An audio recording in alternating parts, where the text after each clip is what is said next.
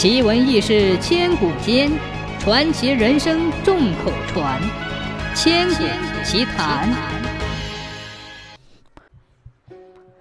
三国时期，民间有一个叫朱建平的算命先生，他总是以路边算命为生，周围数百里的人都找他算命，于是他的名气随之增长。在那个时候，曹操是一位非常迷信的人。当他听说朱建平是很厉害的算命先生时，立即派人将朱建平请到了他的宫殿，并请他做自己的郎官。就这样，很多人到曹操家里找这个算命师算命。曹操家的人从大臣那里得到越来越多的金银财宝，因为他们都希望朱建平给他们算出一个富贵的命格。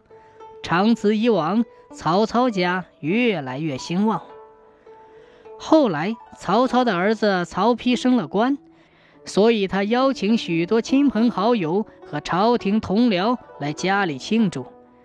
当所有的人都开心的吃饭攀谈的时候，曹丕觉得他的人生可能还会有所不同的变化，所以他想知道自己想活多久。当时那位算命先生朱建平正坐在那里吃饭，于是他跑过去问朱建平能否帮他算一算，看看自己能活多久。曹操的儿子来算命，朱建平迅速放下碗和筷子，仔细端详曹丕的脸。事实上，算命先生心里已有了答案，他眉头微皱，但没有人发现这个微妙的动作。他只对曹丕说：“别担心，你可以活到八十岁，但是当你四十岁的时候，会经历一场小灾难，请小心。”曹丕听说自己能活这么久，很高兴，毕竟八十岁在那个时代是长寿的了。在场的大臣们看到曹丕都找算命先生算命了，于是纷纷都找朱建平算命。一个叫夏侯威的人请朱建平为他算命，朱建平仔细观察了他的脸，非常认真地告诉他：“你可以在四十九岁时晋升为高级官员，但是你也会遇到一些小灾难。”除了这两个人，朱建平还为一名叫曹彪的人算了一卦。他说：“曹彪在五十七岁时有杀身之祸，在那一年最好不要使用刀枪。”后来，曹丕成为皇帝，他经常熬夜到晚上十点还不休息，凌晨两点或三点起就查看奏折，所以他的身体日渐衰落。当他四十岁的时候，他以为算命师告诉他他会遇到一点小灾难，这样看来，他的身体确实越来越虚弱。